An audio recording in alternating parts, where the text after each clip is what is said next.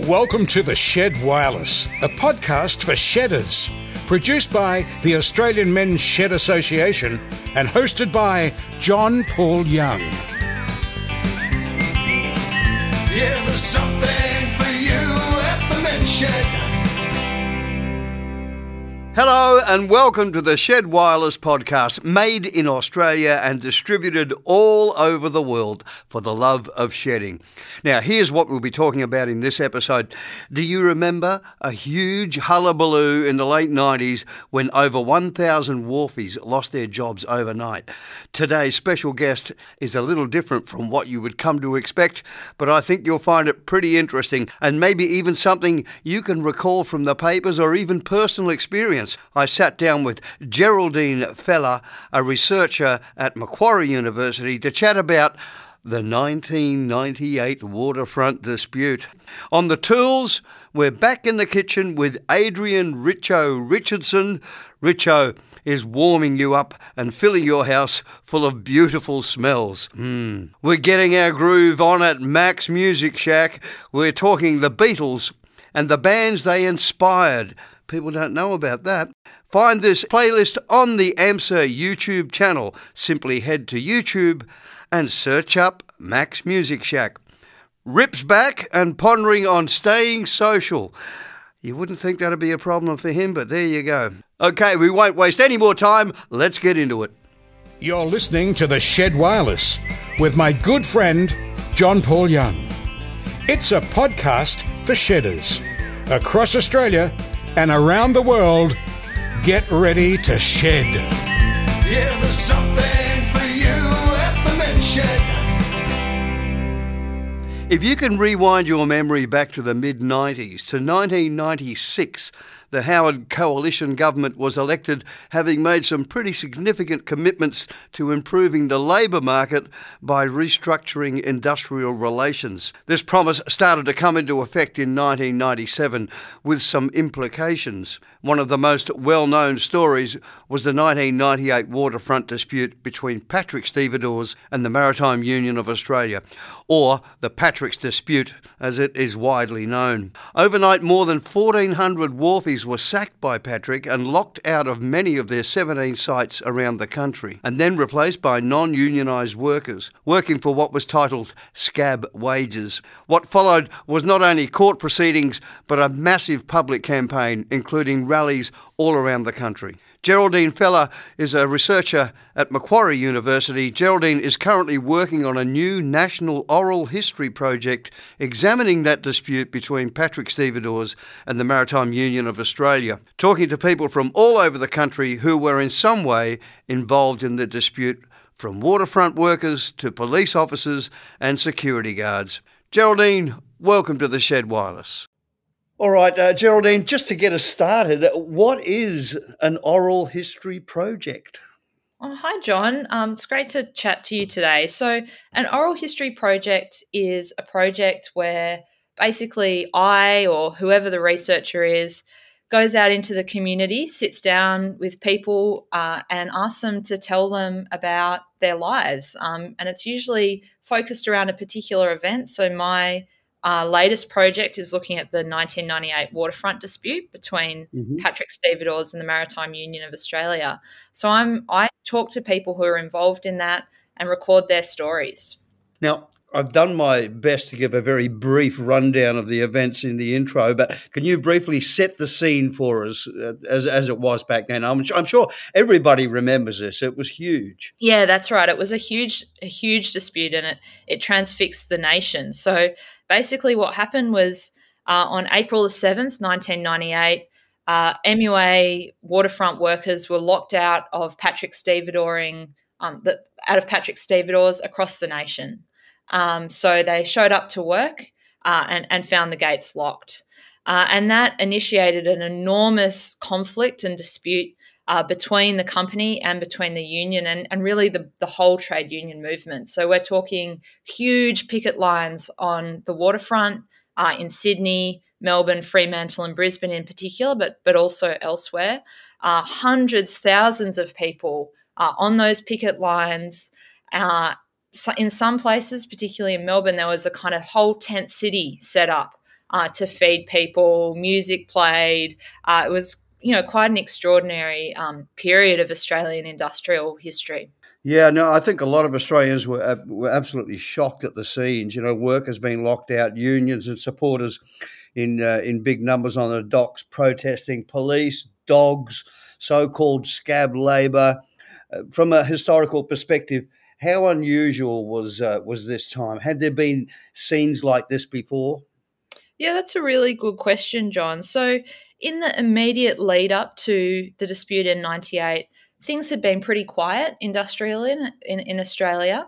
Um, but there is a long history from well before that of very sharp disputes on the wharves. So, uh, notably in 1928, uh, there was a, a, big conflict in, in Melbourne, and Alan Whittaker, who was actually a Gallipoli veteran, he was one of the first people who, who landed uh, at Anzac Cove, was shot. Um, he was a wharfie, and he was he was shot um, sort of 15 years later after that on the Australian waterfront. So there is a, um, a, there is a long history of of these kinds of you know quite dramatic, quite um, you know significant and sharp disputes. Uh, but certainly ninety eight uh, did seem to a lot of people to um, you know it, it was outside the norm of of the decades that had preceded it.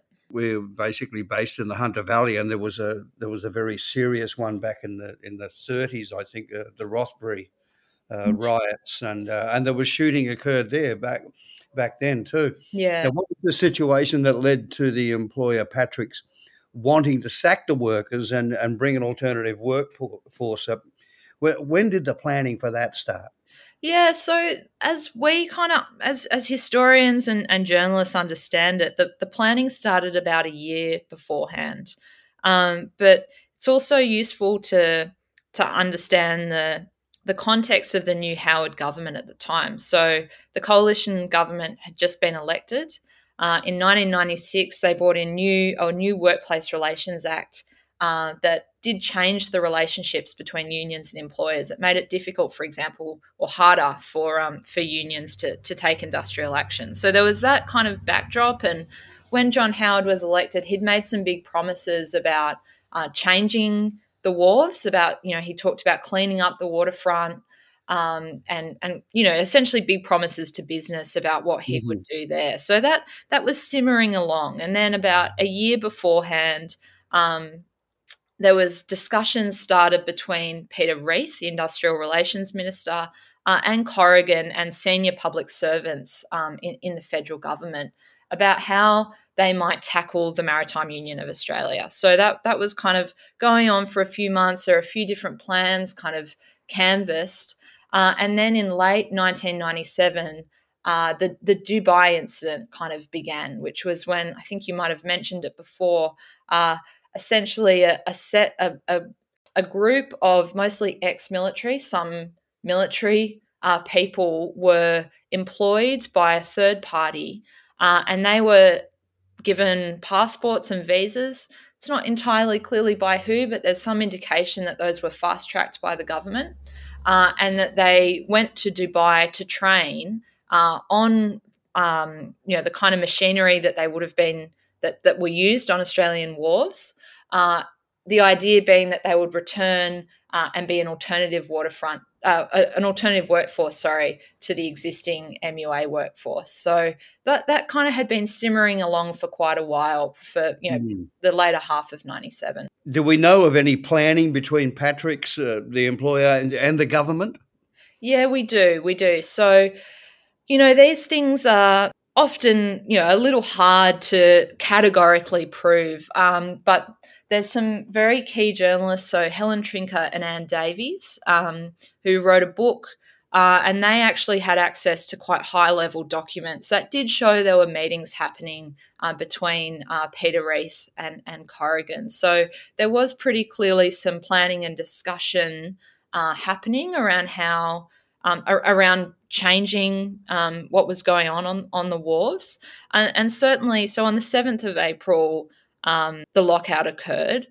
On the 8th of April, so just the very next day, Reith came to the media uh, with a, you know, a huge full package uh, of of money of funding essentially that would pay for redundancies for all the MUA workers on the wharves. So it's I think that's a quite a clear indication that there was some coordination uh, between the government and and and um and Chris Corrigan. Right. Now, back to the lockouts, uh, the union movement uh, nationally uh, rallied, of course, as they always do. Now, the ACTU, the workers and their families picketed. Just what sort of scenes were witnessed when all of that was going on? Yeah, so these were um, so because of the the new laws that had come into place, it was actually illegal to picket. Um, so these weren't officially pickets; they were community assemblies. Um, so they were, you know, usually hundreds, often thousands of people, uh, workers and their families, but also the much broader community. So on Sunday, there would actually be church services uh, down on the waterfront. Um, I think I mentioned before, you'd have bands playing. It was a real cross section of people Right. who came down to to show their support. So they were quite, um, you know, they were kind of became community hubs in some ways. Now, after the court victory, uh, what was the, the situation on the docks? Uh, of course, the workers were reinstated, but initially without pay. Was the was the return to work a, a difficult process? Yeah, so it was it was quite a unusual situation, John. So on the seventh of May, uh, people the the workers went back to work. They went back through the gates, um, but they went back without pay, and that was it's a it's a bit complicated. But basically, the way that um, Patrick's had got had um, had initiated the initial lockout was that they they'd moved uh, their money out of Patrick's. So they kind of had moved their money out of the company uh, and gone into voluntary administration, um, which Oh. rendered those jo- jobs redundant. It's it's very complicated kind of financial stuff, but Very sneaky. it was yeah a little sneaky yeah. Um, so when the workers went back there was actually no money to pay them. Um, so people were working for no pay for a very very long time uh, and then for a period of time working for kind of you know 60 40 40 cents in the dollar kind of thing. Uh, so it was a really um, challenging time and um, one story actually that that someone I spoke to the other day told me that really um, I found very moving was that on the the first day that they got their first paycheck, so months into working um, for no pay, uh, one man who'd been working on the wharves for 35 years uh, had an had an accident, fell off for a, a pile of containers four high, and actually died. Um, Oh. So you know the the work. I guess it's just a reminder of how dangerous and difficult that work is that waterfront workers perform um, Yeah. and the sacrifice that they made when they worked for no pay for so long. Yeah, that's that's amazing. I I actually wasn't aware of that, so that's uh, that is incredible. Now, both both sides claim victory. Two decades on, the Maritime Union of Australia maintained its near monopoly of the waterfront, uh, while Patrick won significant increases in profitability. So, uh, you know, who do you think the winners and losers were in this? Oh, it's such a hard question, John. this one I'm really grappling with. Look, I don't think there's a clear cut answer here. Um, certainly, what um, Patrick's wanted and what the Howard government really wanted, which was the end of the MUA on the waterfront, didn't happen. Uh, so, in that sense, I think that's a victory uh, to the Maritime Union. But on the other hand, there were really significant changes on the wharves. They the, the work culture changed because there was you know increased productivity targets, increased casualization, uh, things things really changed in terms of conditions, uh, and that had an impact on the wharves, but also I think on the broader uh, trade union movement. Um, so I don't think you can say either way that it was a victory to, to one side or the other. Mm. Um, and you know, in the decades on, we have seen uh, de- declining union density. Uh, certainly, when um, John Howard came back in kind of 2005, 2006 with work choices, uh, that was another attempt to kind of change the terms of employment in Australia. Um, so, yeah, not not not a clear cut victory or, or defeat either way, but I think another way of thinking about it is if Patrick's had been successful, uh, and had managed to to keep those workers locked out and, and employ a new workforce, that would have been truly disastrous for um, the trade union movement. So I guess perhaps a defeat averted is a victory in a in in some way, but Hmm. yeah, interesting question. Yeah, well, you know, um, I'll, I'll have to disclose now that uh, I've been a union member all my life, so, so there's no there's no worries about where my sympathies lie. and, uh, but thank you very much, Geraldine. I wish you every success uh, with with this project. It, it sounds really fascinating, and I can tell you that when I get on the freeway, every time I see one of those red and uh, yellow Patrick car transporters, uh, even though it was 25 years ago, it takes my brain straight back to that that time. Um, so I wish you every success with it, Geraldine. Oh, thanks so much, John. And look, if any of your listeners out there were involved in the dispute in any way, maybe you're a waterfront worker, maybe you're a police officer on the line, any of those, you know, any any involvement really at all, I would really love to have a chat to you. So um, I think I think um, John might be putting up my email on on the the blurb of the podcast. So yeah, lo- love to hear from you. Yeah, fantastic. Thanks very much, Geraldine. Thanks so much, John. Really appreciate it. Bye bye. Bye. Hello, I'm Sean McAuliffe here, and you're listening to the Shed Wireless with John Paul Young. But you already know that, don't you? I mean, obviously, you've you've already got this set up on Spotify. You've, uh, you don't need me to tell you this. Take it away, John. Yeah, there's something for you at the men's shed.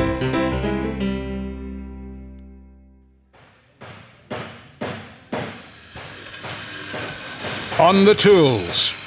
On the Shed Wireless. With John Paul Young.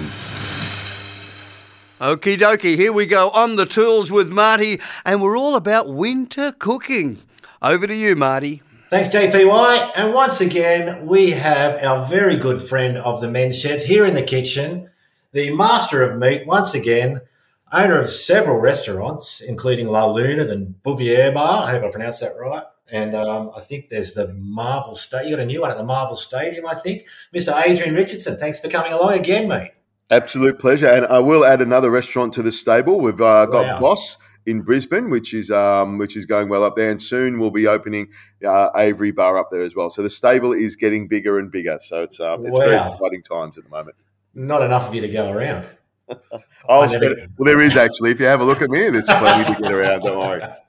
Uh, well, mate, autumn was fantastic. We are coming into winter. It is starting to get cool. And uh, we've already had the fire going a couple of times at my place. And, um, you know, not my favourite time of the year, but what I do love about winter is some of the winter recipes. I love the casseroles and the roasts and things like that.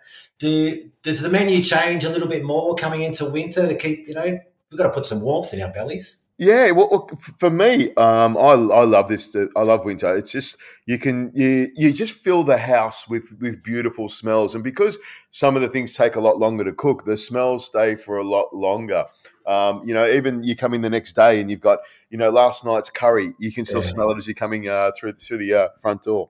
Yeah, that's that's one of the best parts, isn't it? Is just people coming and go, oh, what's cooking, you know? And, and like I remember coming home from school and mum would be cooking a roast, and you could just smell it before you even put your key in the door to walk in the front door. Yeah, It's just it's just amazing. So it's it really does. I know there's something about winter and the meals. It's like a it's it's like a beautiful way to to to while the months away is to eat. I think anyway. Exactly, exactly. You need, Yeah. you, need, you need nutrition, and Yeah. there's nothing beats uh, you know roasted uh, roasted piece of roasted lamb leg with garlic and rosemary in it. Nothing beats that. But, but one, one of the other things that um that I do a lot in, in wintertime is I'll also make a lot of stocks and broths. Right. You know, Yeah. beef stock and chicken stock. And the flavor of that or the aroma of that going through the house is also incredible. I like that sort of smell. You know, Is- that beautiful, it's like Nonna's kitchen. Is it hard to make your own stock? Like I'm, I'm pretty much a packet man usually, but you know, but Well, well, in about ten minutes' time, you're going to be an expert. I'll tell you that. Um, Stocks, especially if you're going to be braising and making curries and casseroles, those sorts of things, you need a liquid, and you need that liquid flavour. Um, and stocks are a hell of a lot easier to make than you think. And it starts with you know, when you go to your butcher shop, um, there'll be a, um, you know, your chicken bones. Um, this is probably the easiest one to make is grab some chicken bones from uh, from your from your butcher, a couple of kilos. You might even find them in the supermarket, you know, and you'll see that the breasts and the legs have been taken off. There's plenty of, um, you know, a little bit of meat on the bones, but that's important. So if you get the chicken bones um, and pop them into a pot, make sure it's a pot where you can cover the bones with liquid, um, and then on top of you put the bones in the in a pot, and then pour cold water over the top of it till it covers the bones. Uh, and into that, I put you know half a carrot chopped up, half a celery chopped up, uh, half an onion chopped up, and then you know a bit of garlic if you've got it. Um, if you've got some some manky parsley around, you can put that that sort of stuff in. And then what you do is turn it on and bring it just up to the boil, and then turn it down for a gentle simmer. Now, when it comes up to the boil, you will note notice a little bit of um, it looks like foam on the top of it. Just with the ladle, take that off, and then put a little bit of salt in there, a little bit of pepper in there, and then it cooked for about two hours, just gently simmering away. Now, during that time, you might need to top it up with some cold water because it will evaporate for a little bit. And once the two hours have passed, turn it off and then strain the um, strain it through a colander. So you want to keep the liquid and the bones and the uh, little bits of vegetables and stuff. You can pop them into the bin. But the liquid, when you taste that, will have the essence of the chicken in there. It will have that beautiful aroma, and you'll smell it as it's cooking. You'd be like, "Oh, I'm onto something here." Yeah, and that natural flavor that you've got out of the bones um, is what you would look at. That, that, that's what you would use in your cooking. Another beauty of it is that you know an animal. We've, we've, we've killed a chicken to eat the breast and the leg and the wings and Yeah. those sorts of things. But Yeah. the bones, you know, we're actually utilizing the bones as well to extract the flavor out of that. So we're sort of doing the animal justice by using every part of it. So Yeah. you know that, that's that's that's an important thing to me. So what, what's actually happening during the boil? Is it just drawing the marrow and things like that out of the bone, or Yeah, you using the, the, the bones and the little bits of meat on the on the bones uh, have flavor in it, and by simmering it away, um, you're extracting the the flavor from the bones and the meat into the liquid. Um, there's some magical, amazing. Um, it's called science, I think, but um, but wow, yeah, I've heard of it. flavor yeah. goes into the liquid. And look, you can make a fish stock. Uh, you cook it a lot earlier, a lot quicker. Um, you can make a beef stock, a lamb stock. There's so many stocks to make. But look, the chicken's the easy one to start with, and that Yep. gives you that broth. And what you do with the, the liquid then is, you know, the old takeaway containers that you've got. You know, there's a hundred thousand of them in your pantry. Yeah, You Yeah. pop you pop the liquid into the um into a, a couple of uh, takeaway containers. Pop the lid on, mark it, put a label on it. Always label stuff you put in the freezer, and then pop it into the freezer. So when you want to make a soup, when you want to make a casserole, when you want to make just even a chicken broth or something, you've got it there ready to go. You know, microwave it if you want to defrost it quickly, or just throw it in the pot, and you've got that beautiful flavor. And sometimes something I'll do um, if I've got the chicken stock, I'll put it into a pot, bring it up to the boil, put some miso in there, and you've got a beautiful miso soup um, with lots of flavor. Yum, yum. So it's a similar process with different bones like beef, etc. Yeah, well, yeah. I, I mean, with the beef bones, if I want a more uh, a stronger, um, if stronger, darker flavor, um, I would roast the bones in the oven. And when you roast them, it's, it smells like roast beef. And then you're adding that roast beef flavor to a liquid, and we're using that liquid in the casserole that we make. Um, instead of using water or the or the packet stuff, you've actually got that that real essence, you know, going into it, and you will notice the difference um, in what you're cooking if you're using stocks. It just has that better, you know, that better flavor. Yeah. That's what we use in the kitchens, um, in professional kitchens. We make liters and liters of stock. Um, you know, on, on, a, on a on a good day, they might punch out eighty liters of stock, which will reduce down, and that becomes the essence of um of of Uh, that becomes the essence that, that goes through the dishes that we make and the Yeah, sauces wow. as well. So really important part of cooking. Yeah. Plus, it gives you a bit of a sense of achievement to do it yourself, I suppose. Exactly, To make it yourself and as well. I- I love it. Yeah, Yeah. if, if I'm on my like there'll be a Sunday Sunday you'll come in here it'll be lunchtime. I've got a I've got a chicken stock on the on, on the boil. I love cooking them. I think they're, they're they're a beautiful thing to have. Yeah, no, brilliant, brilliant. So, so what are we roasting? What are you, what are you roasting during the the winter months? Uh, for me, um, I like a standing rib of roast. Um, I have three teenage boys, and they eat like horses. So I'll, I'll go to. I mean, I, I, buy I buy my meat wholesale, so I'll probably buy a, a, slightly larger one than most people, and I leave the fat on the outside. So you've got the ribs standing up. You've got the um the big. Uh, it's basically the uh, the cube roll or the Scotch fillet or the ribeye on the bone.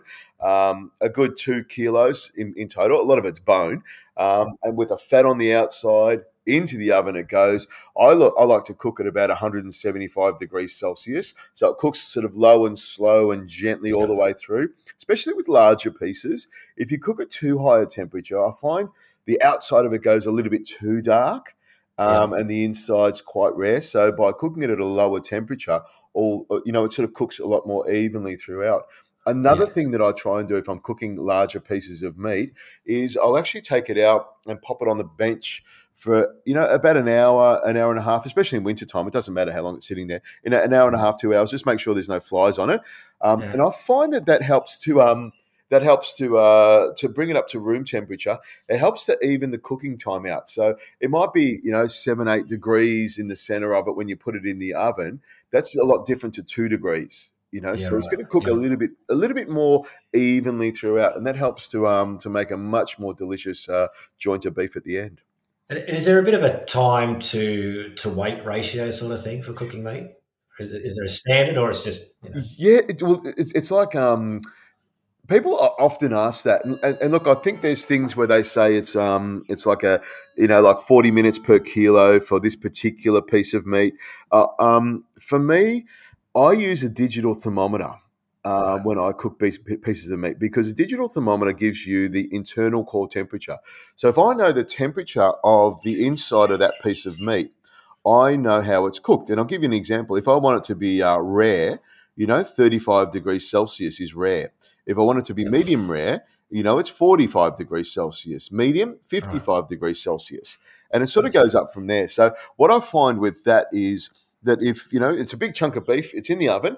You know, is it cooked on the on the, on the inside? Well, having a digital thermometer, they're worth about thirty five bucks. It yeah. gives you X ray vision. So it's telling you, it's like a superpower. It's telling you what the temperature is on the inside, and you know, especially if you're cooking uh, chicken or or pork or you're cooking uh, turkey, those white meats, you want to get them up to 72 degrees.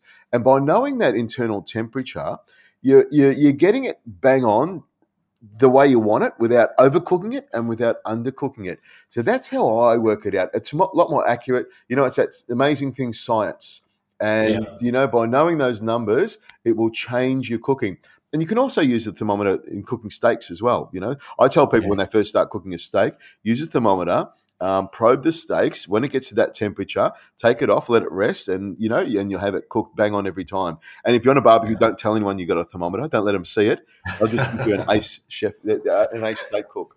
Oh, don't worry, I've got everyone fooled at my place, mate. Don't worry, don't worry about that. No, that's fantastic. What about? I guess one of my favourites is the soups and the casseroles and the stews. You know, I used to love mum's stew. Mm. Do you have a favourite stew or casserole? Oh, I'm, I'm, a, I'm a curry man. Um, yeah, right. I, I spent. Uh, my dad was in the air force. We grew up in Malaysia. I just love. Uh, I just love curries from all parts of Asia, whether it's India, uh, Burmese curries, uh, Vietnamese curries, um, Malaysian curries, uh, Thai curries. I love them all and they're really easy to do. I mean, you can go buy a piece of um, beef uh, oyster blade, uh, cut that up, and cook a cook a you know a vindaloo, or you can do. I mean, and there's so many great curry pastes that you can buy in jars, and they're all really, really good.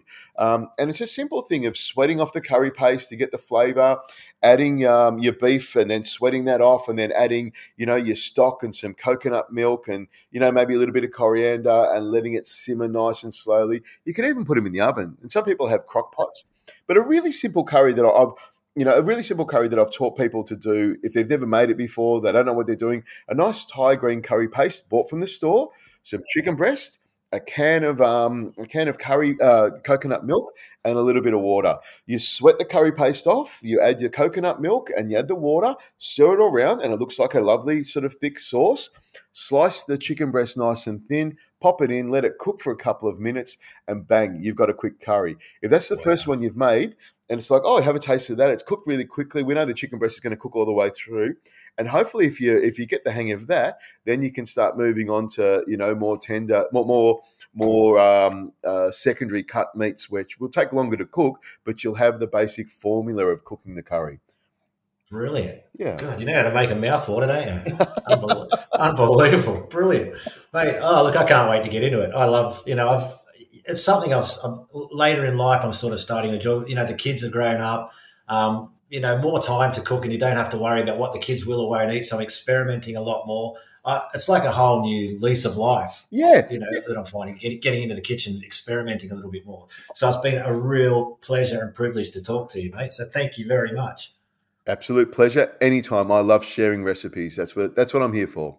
Brilliant. We've got a couple of books for Adrian. Uh, Adrian's written a couple. I've read I've read a book before. I haven't written any yet, but I'll get around to it. Adrian's got a couple of books. My favourite of all of his books is just simply called Meat. I love it. Brilliant. Every tip you can ever ever get about cooking meat. And you can also catch him on Good Chef, Bad Chef every afternoon, pretty much on Channel 10. The Chef Secret on Facebook under the brighter page. Check him out. Get to know Richard. Get to know Richo, and uh, you're going to love some of these meals. Thanks again, Richo. Happy winter to you, mate. We'll talk to you coming up in the spring, eh? Absolute pleasure. I can't wait. Excellent. Thank you so much. I love cooking and eating in winter. What's your winter recipe go to? Send me the recipe to the shed wireless at menshed.net, but only if it's a good one. G'day, you mob. This is Ernie Dingo, and you're on the Shed Wireless with my mate John Paul Young, or JPY, or I don't know what other leathers we're going to call him. But don't forget, fellas, if you don't have a hammer, use a screwdriver. Yeah, there's something for you at the men's. Okay, let's walk down the road and visit Mac's Music Shack. G'day, Mac. How are you? Very well. How are you, mate? Yeah, pretty good, pretty good. Now, this is uh, going to be quite interesting, this little session. We're going to talk about the uh, incredible competition and juxtaposition of, uh, of the, the British bands in the 60s. Um, basically, going backwards and, uh, and picking up a lot of their stuff from earlier American stuff. And then later on, actually Americans starting to copy what the British had done. And we're going to kick it off with Please Please Me by the Beatles. Well, that's right. And that, that was the Beatles' second single, and it was a huge improvement on, um, on Love Me Do. And uh, it was written by John Alone. And uh, it what drove this uh, musical progression, this incredible progression that happened from 1963 to 69, you know, the, you went from Please Please Me to Abbey Road, was uh, a, a, a competition between John and Paul trying constantly to outdo each other. And this in turn dragged all of the other acts along because they felt they had to compete with the Beatles, right? which, of course, they did. And so, uh, uh, as I said, uh, Please Please Me was a bit of a leapfrog from Love Me Do. And then, um, then came, uh, oh, well, let's talk about the, a couple of the other examples that we're going to use to illustrate the point. The, the Beach Boys uh, they had their surfing cars and gals songs, and uh, all all those songs sort of based on Chuck Berry riffs, really. Yep. Uh, uh, and they were they actually predated the Beatles, so they were very successful uh, for, before the Beatles came along. And then another example I'm going to use is Eric Burdon, and he had a huge hit with uh, "House of the Rising Sun." yes, written by John Ledbetter. Yeah, well, I think it's Apparently, actually yeah. It's actually uh, uh, uh, it's usually it's called a traditional song, Mm-hmm. and so what happened was Alan Price, uh, the band uh, came up with an arrangement for it, and Alan Price claimed the credit as the arranger, which gives you all of the songwriting royalties. Wow. And Eric Burdon was very, very disappointed in him about that, and eventually let him to uh, for Alan Price to leave the Animals. And uh, Uh, yeah, it's a good example of the skullduggery that used to go on with uh, some of the African American uh, Yeah, well. people from way back. You know how they got stolen. All, all of their music got stolen. yeah. That's right. That's right. And the other the other one that we, I thought we'd use as an example is the uh, the Rolling Stones, of course, the great rivals of the Beatles. And the the song that we're playing of theirs is "I Want to Be Your Man," which was actually written by John and Paul, of course. Yeah, I'm going, hang on a minute, that's a Beatles song. Yeah, well, what happened was uh, they, the um, the Stones had had a minor hit with a Chuck Berry song called "Come On," and they were really struggling to come up with this, what they were going to follow it up with. Uh, their manager Andrew Loog Oldham came across John and Paul one day uh, leaving a function, and they were they had a couple of sheets to the wind, and uh, he said, "Oh, do you want to come down and uh, see if you know give the Stones a hand to uh, come up with something?" So they said, "Yeah, sure, why not?" They turned up, and uh, Loog Oldham said, "How about you write a song for them?" And they said, "Okay." And so they sat down and they'd started the song "I Want to Be a Man." It was uh, it was always meant as a, as a Ringo song, and uh, so they sat down and finished that off. The Stones were amazed. They, they just wrote this song. They just wrote this song, and. Uh, uh, uh, of course, the Stones put their stamp on it. it uh, it's quite a bit different to the Beatles version Yeah. sung by Ringo. But that inspired their manager to say to Jagger and Richards, "You got to start writing your own material. You got to start songwriting." Right. So that was the catalyst. Then. And that was the catalyst for them. And uh, uh, okay, so the next song was uh, "Hard Day's Night," and at this time, John Lennon was just a force of nature. He he uh, he dominated the Beatles. Of the 14 songs on A Hard Day's Night, he wrote and sang nine of them. You know, and uh, and Paul McCartney was, uh, I mean, a very very able second stringer, but he was a second I stringer think so, yes. second stringer to uh, to Lennon, and uh, Lennon was the undoubted leader of the band. What they, they they always prided themselves that it was a democracy, and that they had a veto. Yeah. But what John Lennon said, that's what went. You know, he Yeah. he he really ruled them and uh, dominated the whole thing. Now, this next one's a favourite of mine because uh, you know I, it was a favourite when I was a kid, and then when I was in uh, in in the theatre, as you were as well, Mac. Uh, eight shows a week, not eight days a week, eight shows a week. yeah, well, it's it's interesting because it was a song that John and Paul wrote together, and and Paul more so than John, and Paul was very very keen for it to be a single, and they worked on it in the studio for two days, and uh, they tried all sorts of different arrangements and different intros. As a matter of fact, it, I think it it. it uh, that what they ended up with was the first ever fade in on a record. Oh, okay. Uh, but after two days of working on it, John Lennon liked to record very quickly, and he, he was sick of it. And uh, so he went home that night and he wrote I Feel Fine. Came in the next day, taught it to the others. They came up with an arrangement, they recorded it, and he said, There's the next single. Ah, and it was too. That I mean, I remember when that was released. It was just something else. It Yeah. was something really special. Yeah. Now, yeah, we'll go back to Eric Burdon and the animals, and uh, we've got to get out of this place. Which, uh, funnily enough, AC/DC did a cover of. Yeah. Yeah. Yeah. Well, uh, Eric Eric Burdon was in the Beatles circle. They used to call him Eggs for some reason. I don't know. They all always called him Eggs.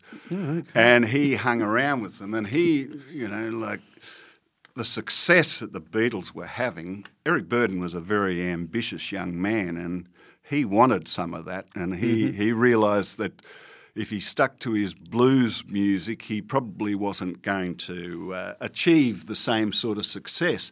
So he employed uh, Mickie Most, who was a, a famous and very, very successful and very commercial producer, to produce him.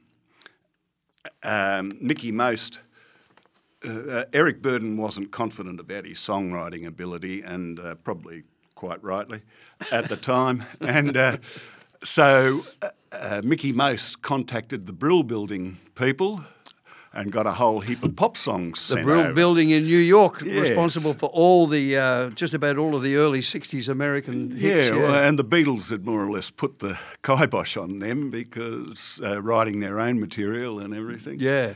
So they a whole heap of songs were commercial songs written by the likes of Carole King and Mann and Weil, who were very very famous songwriters of the time, and sent those over. And so Eric Burdon had this great run of really good pop songs, but with his vocal on it, very impassioned vocals, and he picked the right ones. You know, they sort of really suited the uh, the tone of his voice, and uh, so he had a he had a heap of success with uh, that one. And uh, So who wrote "Got to Get Out of This Place"?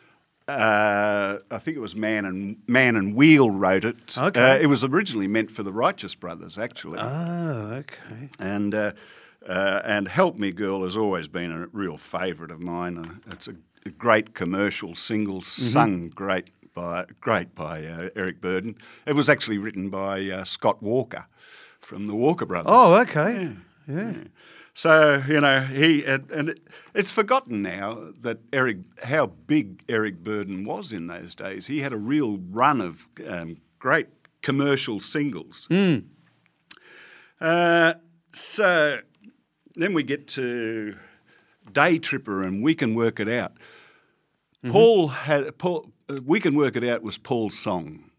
And uh, from the time they recorded it, everybody was saying, This is going to be the next single. This is going to be the next single. And uh, there was nothing else on the horizon until John Lennon thought, Nah, nah, I'm the A side man. And he came in with Day Tripper. And uh, still, Paul McCartney wanted the A side, wanted the A side, and John said, "No, Day Tripper's the one. Day Tripper's the one." and eventually, a compromise was reached where they made it the first double A side. Okay. But but we could work it out. Was always considered the B side of a of a double sided hit. Uh, so. I'm just trying to find where we're up to. Nowhere Oh, Man. Nowhere Man. No, there you go. How, how apt. You lost your place, Nowhere Man, and there it is, Nowhere Man. Exactly. So Nowhere Man and uh, and the next song In My Life are off the uh, Rubber Soul album. My favourite. Yeah, it's it's a lot of people's favourite album, and the the surprising thing about it, it was made, uh, it was written and recorded in under four weeks. Wow. Uh, it was the first time they'd, uh, they'd just come off a tour and they had four weeks and they had to have it finished before they went back out on tour. And so they were writing overnight and coming into the studio. A couple of times they had to cancel recording sessions because they, they, they couldn't come up with anything overnight. Uh, but once again, it, it, was, it was John Lennon's record. Uh, Paul had some great songs on it, but it really was John's record. In my life, one of the most beautiful songs ever, I think. Absolutely, absolutely. And uh, we- we're going to go back to the Beach Boys. I mean, you know, they they really got uh, a bit of a spurt on from the Beatles, didn't they? They really changed their vibe. That's right. Brian Wilson, the, the the main writer for the Beach Boys, he had a sort of a mini breakdown, uh, and uh, he decided that he wasn't going to go on tour anymore, and that his job would be to stay home and make the records. And uh, he he loved Rubber Soul. He he's often been quoted as saying it was the most perfect album that had been made up to that point. He absolutely loved it, and that spurred him that we're going to get out of this cars, gals, and surfing uh, routine, and. Uh, while Mike Love, who used to write all of those lyrics, was out on tour, he got another lyricist, and um, there was not nary a mention of surfing or cars or anything. In the They got more real. and they made this, and he made this album virtually by himself with the help of the the Wrecking Crew, the famous session band from. Yes. So this is Pet Sounds we're talking This is about. Pet yeah. Sounds. Yeah, what a great uh, album. Yeah. And uh, the surprising thing, it was uh, uh, it was never very successful as far as sales go, Pet Sounds, but it, uh, well, Andrew Loog Oldham, the Rolling Stones manager, he went so far as to take out ads at his own expense in the um, in the British uh, music papers saying, "You gotta get on to this record." Well, it know? was mo- it was responsible for possibly, well, definitely, I say the Be- the Beach Boys' biggest song, and also the one that everybody knows. You know, big everybody knows "Good Vibrations." Know.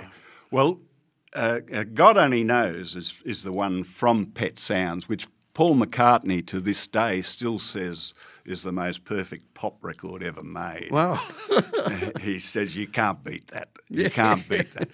And so uh, the rest of the Beach Boys, especially Mike Love, uh, they didn't like Pet Sounds at all. And uh, Mike Love said we should stick to our formula, you know, and, and really put pressure on Brian Wilson. Uh, and he's Brian Wilson started a record called Smile. And uh, during the making, of, just before that he started on that, he made the, the song Good Vibrations, which was going to be the centerpiece of Smile. And uh, I, I, th- I- I like it better than God Only Knows. I think it's probably. The, I do too. Yeah. Yeah. It's a great, Absolutely. great song. It's an amazing song. And uh, but during the sessions for this album, Smile, Brian Wilson unfortunately uh, succumbed to the pressure and had a massive nervous breakdown, which took him years to to recover from. Uh, but uh, I, commend to anybody if you've never listened to Pet Sounds on headphones, go and listen to it. It's Oh, right. something else. It's something else. Uh, Now back to the Stones. yeah, well, initially the Stones, their songwriting efforts were a bit mediocre, and uh, it took them a fair while to hit their straps, and there was a lot of pressure from their manager to to start coming up with better material. And uh, uh, they were working day and night. Keith Richards actually. He, he was asleep one night, woke up with the riff for Satisfaction in his head. He had a cassette tape next to the bed. He recorded the riff and went back to sleep. And then, and they just, from that point on, they just seemed to go to another level of their songwriting. You know, uh, uh, the the next song after that, um, "Get Off of My Cloud," is one of my all-time favourite records. Yeah, me too. Uh, Can't blame a man because he doesn't wear the same, no, smoke the same cigarettes as me. That's it. Yeah, and uh, the the interaction between um, people is interesting here because Paul McCartney was, as I say, a huge fan of Pet Sounds, and so Revolver is really his answer Uh-huh. to Pet Sounds, and it's something strange happened here. People who are in the Beatles circle said that at round about this time, John Lennon seemed to lose his ego, and uh, he he just wasn't as competitive as what he had been previously. It's like the first single from from Revolver was Eleanor Rigby and Yellow Submarine, which was the first single that, well, it was a single that had very little involvement from John Lennon other than performing on Yellow Submarine, and yet he just hmm, okay. Well, I'm So- sure it's him doing the funny voices in the background. so So Eleanor Rigby and Yellow Submarine came out as a double-sided single, and then they started work on Revolver, which is these days really seen as Paul's album. Paul had, had usurped Lennon as the as the real leader of the Beatles at this time, Right. and uh, I, I figured my favourite song of Revolver has got to get you into my life, and I thought we'll, we'd finish off the playlist with that. Okay. And if- we think back to Please Please Me, where that was only three years earlier, Yeah. what a difference! Yep, what an amazing, what an amazing history. Uh, you know, the, the Beatles and you know the Beach Boys and the Stones and Eric Burdon and the Animals, all part of the incredible uh, history of the 60s music. Thanks very much, Mac, and uh, we'll uh, pop in for another chat one day. And uh, We'll do the second part of uh, this show and uh, go up to Abbey Road and Okay, and as usual, we have the song list out there. We've got, we've got all those songs there for you, and uh, that's on the Men's Shed YouTube. You can listen to Mac's latest playlist on the AMSA YouTube channel. Simply head to YouTube and search Mac's Music Shack. Nailed it. Nailed it. Nailed it Nailed it with Rip Woodchip. G'day, Shedders, Rip Woodchip here. How you all going today? I've just come back from my morning walk. Mind you, it wasn't much of a walk this morning. I tend to work my jawbones more than my leg bones. Yeah, I tend to stop and chat every Tom, Dick and Harry I come across. Sometimes I barely make it to the end of the street before it's time to turn around again. No wonder the dog's getting so fat. Yeah, I'm a social creature, all right. But aren't we all? I was watching that show on TV last night where they chuck a bunch of people in the bush to fend for themselves and see how long they can last. Now, you'd think the thing that would force you out quick smart would be the freezing bloody cold or the starvation or the wild animals. But you know what most of them couldn't handle? Was the isolation. Being alone. One poor bugger only lasted one night before he was screaming to get out of there. Barely enough time to pitch a bloody tent. Is your own company that bad, mate? But you also got to be able to enjoy your own company too. They say all of humanity's problems stem from a man's inability to sit quietly alone in a room together with himself. Or, or something like that. And it's true. I tend to talk to myself a bit, but I can imagine that too much of my own chatter would send me mad. I know it send me missus a little bit loopy. Yeah, your own head can be your best mate or your worst enemy, depending on if you let the positive or the negative run the show. You can convince yourself that everything's A number one, or, on the contrary, you can convince yourself your life is a shit show no matter how good you got it. And unfortunately, our brains are geared on focusing on the latter. You know what I mean?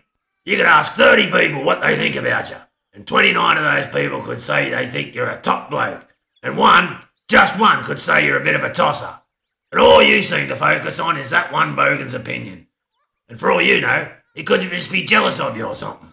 So why is it we can't stand to be alone? Well, it doesn't help that the world today is geared to keep us occupied or have someone constantly in our face or in our ear. No wonder we freak out when we're alone, especially now with all this social media BS. You seem to have a thousand odd people in your back pocket or in your hand 24 7.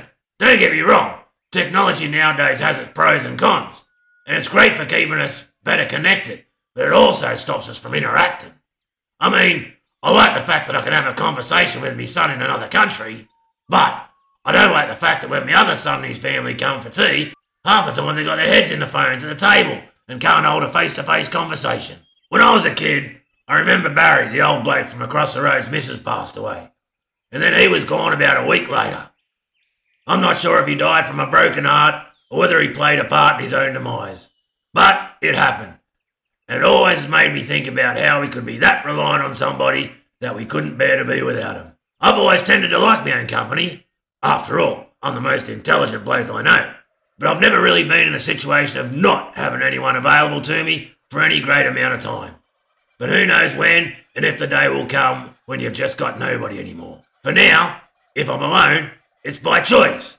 But not everyone has that privilege. But it goes to show that being alone or lonely can really take a toll on a fella. That's why it's important to stay social. There's several blokes down in the shed that are purely there for the fact that it's the only social interaction they get, other than the Meals on Wheels folks and the bloke behind the counter at the local shop when they buy their paper of a morning. But that's okay, as long as you're getting your fill of friendship. Sometimes you just got to make a bit of an effort and get amongst it all, and make some social connections. And I reckon the shed is a great place to start. Anyway, fellas, I better go and take the dog for another walk again before he needs lap band surgery. Anyway, fellas, catch you later. See you next time. Bye. Well, it's time to pull the curtain down on another exciting episode of The Shed Wireless. Now, don't forget to tell us what you think about Mac's Music Shack. Simply head to YouTube and search Mac's Music Shack. You'll get the playlist there, and if you like it, let me know at the shed wireless at menshed.net. Share the podcast with your shedding mates, give them a hand to follow along on Spotify if you can, or send them to www.menshed.org forward slash the shed wireless. Until next time, folks, for the love of shedding. It don't matter if you work with wood or fabricating metal is the thing you understood. Whatever is your game, everyone's the same. Yeah, we can do it all at the men's shed. Short, fat, tall, skinny, hairy, bald.